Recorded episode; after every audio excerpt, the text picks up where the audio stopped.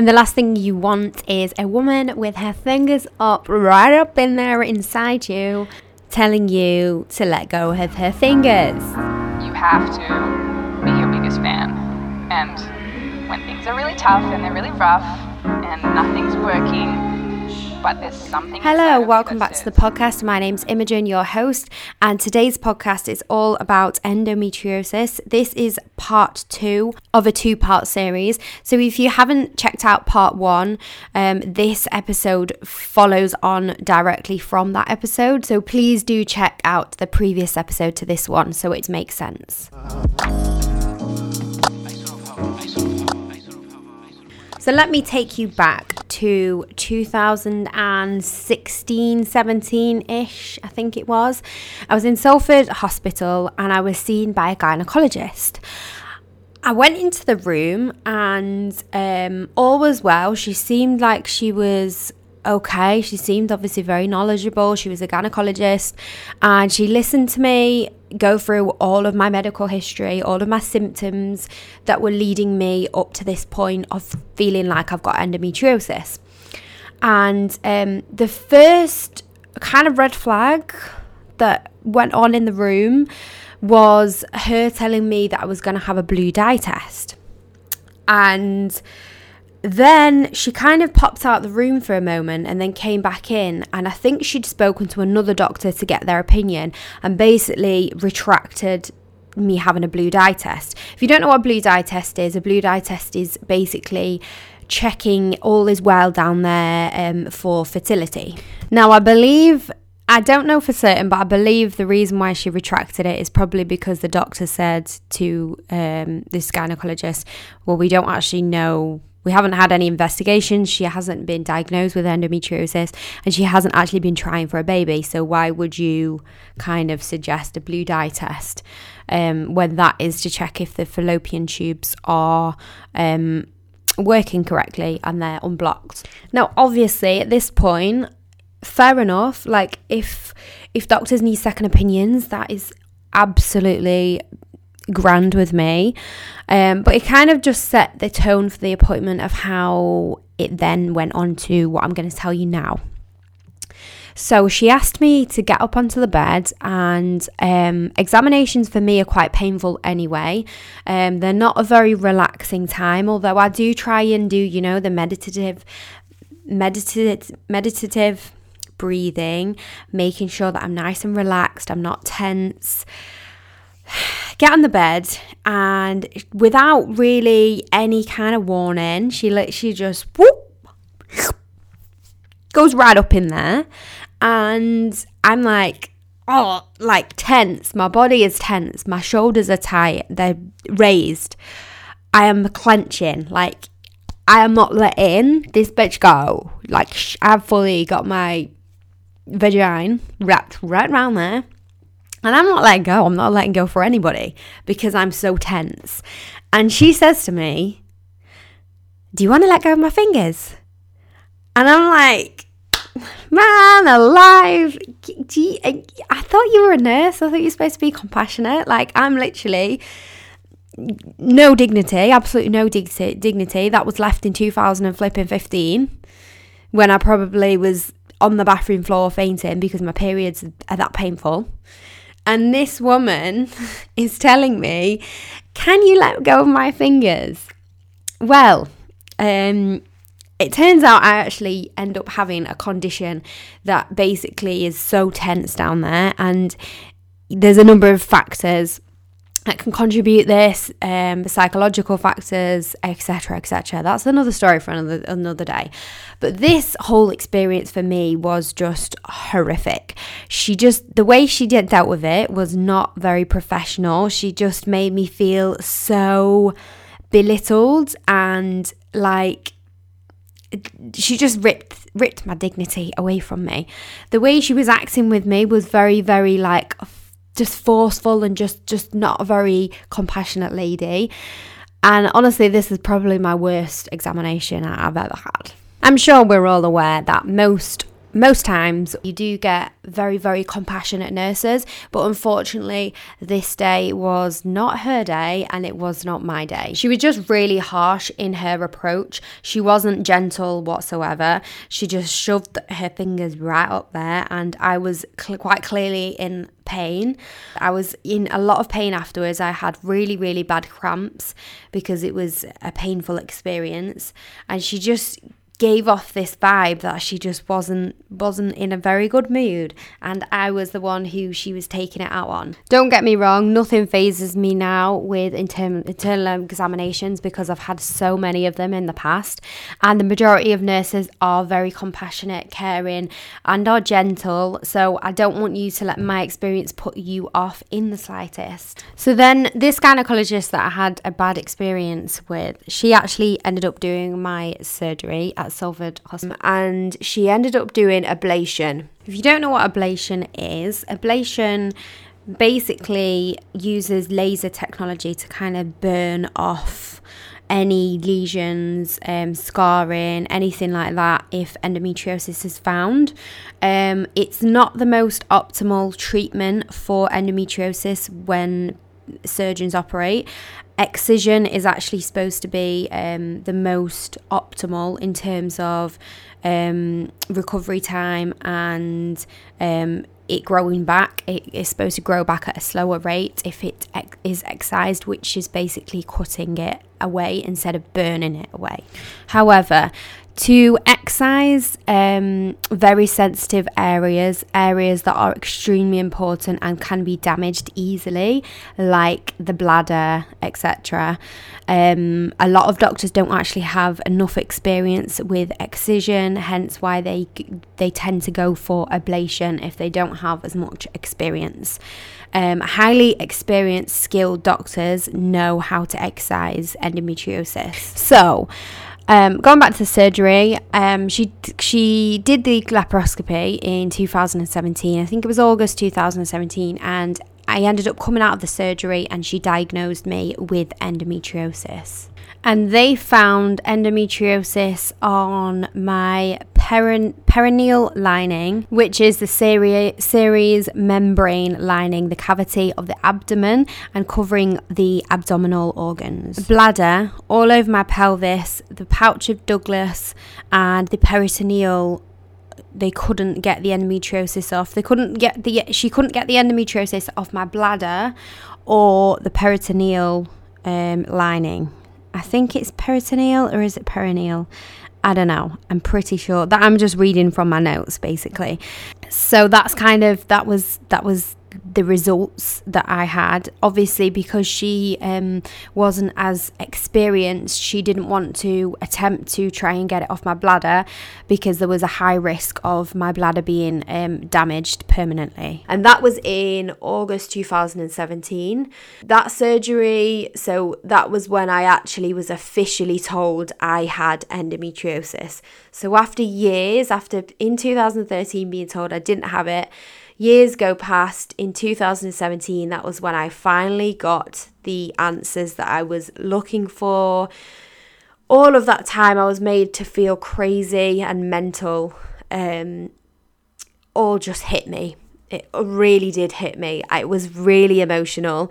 And I don't know if anyone, anyone who's listening has actually had surgery at all or been put under Uh, general anaesthetic. General anaesthetic is so strong, and if you're quite sensitive with your mental health, if you've suffered with depression, it can be a trigger and make you feel really low uh, for the days after what when the when the drugs are kind of slowly coming off, coming out of your system.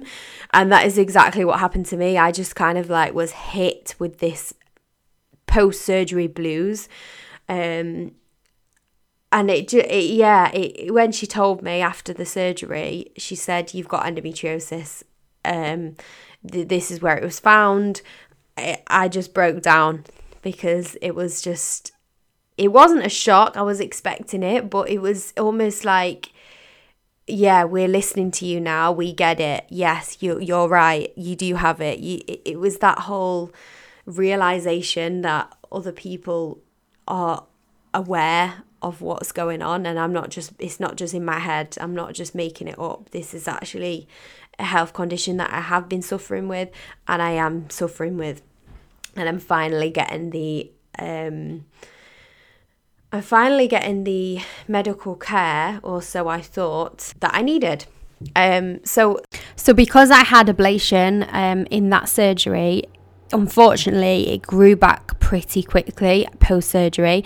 Within about six to eight months after that surgery, I started getting severe pain again, and it gradually got worse month by month. So from two thousand seventeen to two thousand nineteen, I set out on my mission to um, find another highly experienced doctor, this time to perform another surgery. And thankfully I'm now with a B S G E centre. Um, there's B S G E centres across the U K, and basically it, it stands for British Society for Gynecology, British Society for Gynecological Endoscopy, and it's it basically has a set of guidelines that all gynecologists have to follow. Um, so if you're part of an endometriosis centre, care centre, um, then they actually have like a, a, a actual accredited guidelines to follow, and they have um, the highest kind of experience consultants to, to do your surgeries. Um, so now, now I'm with one of those centres, um, and I fortunately, um, I feel so grateful the fact that I was able to have a surgery as well. Um, so I had surgery in twenty twenty by a highly skilled um, consultant, and it was a different experience because it was through lockdown, and it kept on getting pushed back and pushed back. Um, and then finally, I think it was when the government were basically putting all of the surgeries in private hospitals so they could get the surgeries completed. So these waiting lists weren't piling up and piling up, because that's what was ended, what ended up happening over um, lockdown, because no... no surgeries were being performed by the usual doctors. So I ended up having my actual consultant, uh, who's been my consultant for um, three years now. Uh, so he performed the surgery in twenty twenty, and he was able to perform excision, excision, excision, and he was able to excise it off my bladder, which was causing me a lot of aggro since my last surgery, to be honest. Um, and I'm so grateful. I'm so grateful for having that surgery. I got a lot of relief from it, um, a lot of months um, relief. But unfortunately, I do think it's coming back. Uh, it could be, it could be the scar tissue, because unfortunately with surgery you do get scar tissue, which can make the endometriosis worse, because scar tissue is rough, and then endometriosis is is absolutely having a party in there, because it's got so many little rough bits to attach to. Um. As well as like nerve damage. There's so many things that you need to consider when you are having surgery, especially if it's something like endometriosis. So in um, July two thousand twenty, I was diagnosed, um, sorry, I wasn't diagnosed. I was already diagnosed with endometriosis. But the, the surgeon basically said that it was stage three endometriosis, um, which involves small cysts on one or more uh, or both ovaries, Uh, presence of flimsy adhesions, and um, involves some deep implants. Um, and I had endometriosis on my peritoneal lining, which is the lining that protects all of your organs and goes around all of your organs. Um, it was found in my bladder, all over my pelvis, my pouch of Douglas, um, and peritoneal. And I think, I think that's it. There might have been a couple of areas I've missed off. Okay, finally, I'm going to talk about fertility. Um, I'm sorry it's getting on, and thank you so much if you're still listening to this. I hope that I'm not boring you. I hope this is interesting somewhat. Um, and I, I do think it's really important that we talk about this, because even if you don't personally suffer with endometriosis, when you have children, you could have a girl, God forbid, you could have someone, um, one of your children could have endometriosis, and it's really important that we raise awareness for this, um, so that we can support other people, not just support ourselves. We might have a friend that has endometriosis, or um, as I say, your future child or cousin or anything like that. It's really valuable knowing all of this information and realizing what what a debilitating condition this is as well, because a lot of people know of endometriosis but they don't actually know the full effects of it, and they don't know how painful it can actually be. So I'm going to talk about fertility now. This is quite um, a sensitive topic for me, because uh, it's something that I've been I've been going through for the past three years. So it's been a long old slog. But I'm also very aware that there are women out there and couples out there that have been struggling for a lot longer than three years. Um, I'm I'm a part of this app called Peanut, which is a fertility-based app. And there's a lot of women I see complaining on there that have spent eight, nine, ten, twelve years even struggling with fertility. So I'm well aware that three years doesn't even sound that big of a number when I compare to some other women out there. Fertility has always been in the back of my mind ever since I knew I could potentially have endometriosis. I also have an auntie and a cousin who has endometriosis, so realistically when I was a teenager experiencing period pains, it was kind of in my head back then, even though obviously I didn't want a child um, when I was a teenager. Um, I did think there was a little little niggling feeling in the back of my head that I would have some struggles in the future with fertility. Um, so last year I decided to go down the route of um, private fertility care. So I just wanted to kind of have a bit of an M O T.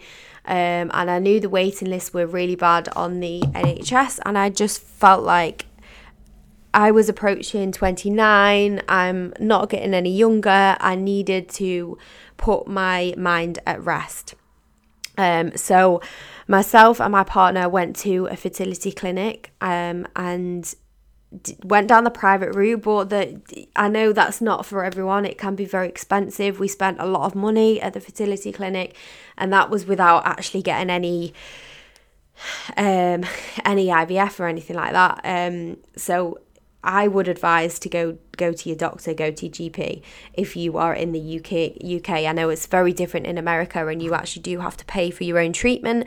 But if you are in the U K, I would advise you to go to your G P first. And I probably, looking back on it now, I probably would have gone down the G P route um, because we did spend a lot of money.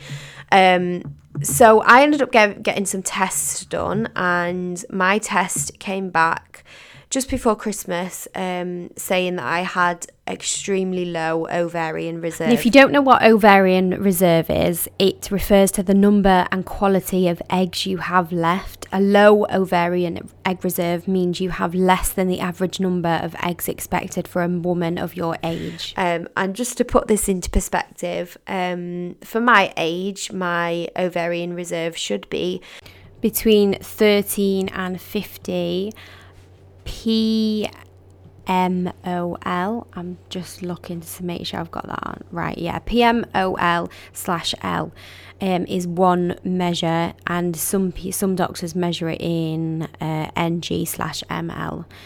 Um, so a normal range in the N G M L is uh, one point five to four. Um, And this is under the age of thirty-five, and mine is zero point six. So mine is below the low normal range. Low normal range is between one and one point five. Mine's zero point six. Uh, so it's extremely low. Um, I think in the other measure, in if you was to measure in a P M O L slash L, um, mine is about three or four, I think it is, and that is basically the egg reserve of uh, an over forty year old. And that was a hard pillow p- pillow not a hard pillow god imagine swallowing swallowing a pillow. that would be well that would be painful. Um no that was that was a hard pill to swallow, and it was something that I kind of I mean, I didn't suspect that because I didn't actually know enough about ovarian reserve at that point. But I did suspect that there was something not right because people around me were getting pregnant pretty, pretty fast. And in my eyes, I was still quite young at the time. I was twenty-seven, twenty-eight. Uh, that's pretty young uh, still. Uh, but it just wasn't happening. So I ended up getting some tests done, and that's that's what the test came back and said, that I had low ovarian reserve.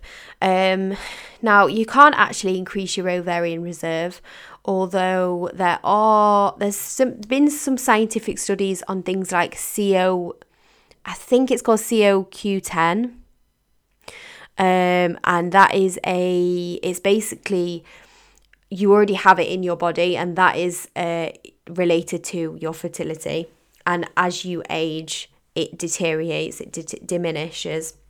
So you can actually take an oral supplement um, of C O Q ten uh, to help boost it. And uh, there's been some scientific studies on that. Um, it's, it's supposed to help you improve your egg quality and things like that. It's it's actually supposed to also help improve sperm quality as well. Um So there are things that you can do to improve the quality, uh, but unfortunately not the quantity. Uh, yeah, so, I mean, I don't want to say I'm, I mean, I am, I'm, I'm basically infertile. Uh, there are people that have got pregnant with my, my ovarian reserve. Well, not my actual ovarian reserve. I'm not dishing out all of my eggs, my leftover eggs. Um, I mean, the actual quantity that I have. Um, women have also got pregnant with my quantity, but the majority of the, them have been successful with pregnancies uh, when they go through I V F. It is something that I've battled with in my head. I've thought, oh my God, maybe it's not the endometriosis that's caused me the infertility issues. Maybe it's maybe it's the fact that I was on the contraceptive pill for four years. Um, maybe it's this, maybe it's that, maybe it's because I drank too much, maybe. And then you start beating yourself up, but that is just a vicious circle that nobody needs to go down, and you don't need to be beating yourself up. So if you're going through the same thing as me, I'm sure you can relate to those guilty feelings and kind of almost putting the blame on yourself. Um, but I just want you to know that it's it's not anything that you've done specifically. You could have done things completely differently and still be in the same boat today. Uh, we can't live our life like that.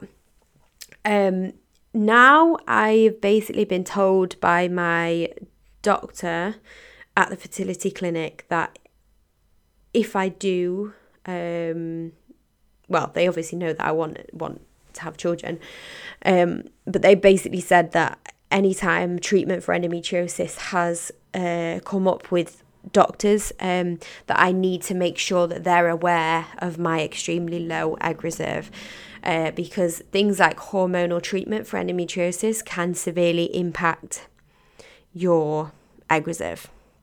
So, in hindsight, am I glad that I didn't uh, take the option of having PROSTAP in um, two thousand seventeen? Yes, I'm glad that I made that decision for me personally, because I could be in a worse position now.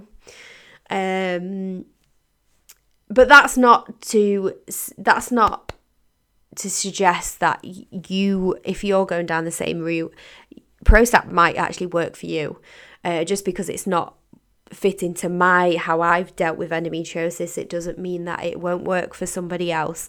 I know some girls that have had that and then have gone on to have a successful pregnancy. Um, so it's it's a lot more complex than what I'm actually kind of digressing. So if there's one thing that I really want you to take away from this podcast, it's to really advocate for yourself when it comes to medical history and standing up for yourself, because you know your own body more than anybody else, more than anybody doctor, any any doctor. You know what you're feeling, and you can express your symptoms um, much better than any doctor can. So. Um, If there's anything that I've learned from my diagnosis, it's that you need if you're experiencing to... symptoms, especially to do with your reproductive system, you need to find a doctor that will listen, and don't stop until you do find one, because there will be one eventually. Get second, third, fourth, fifth opinions if you have to, but you know your own body, and um, unfortunately the way the system is designed, things get missed all the time, especially with things like P C O S, endometriosis and other reproductive issues that women have. Write a diary, um, see if month by month there's a correlation between your cycle and the symptoms, the pain, um, see if any particular food you've eaten that day might have impacted your symptoms, um, and take that diary along to an appointment and push back push and fight your corner.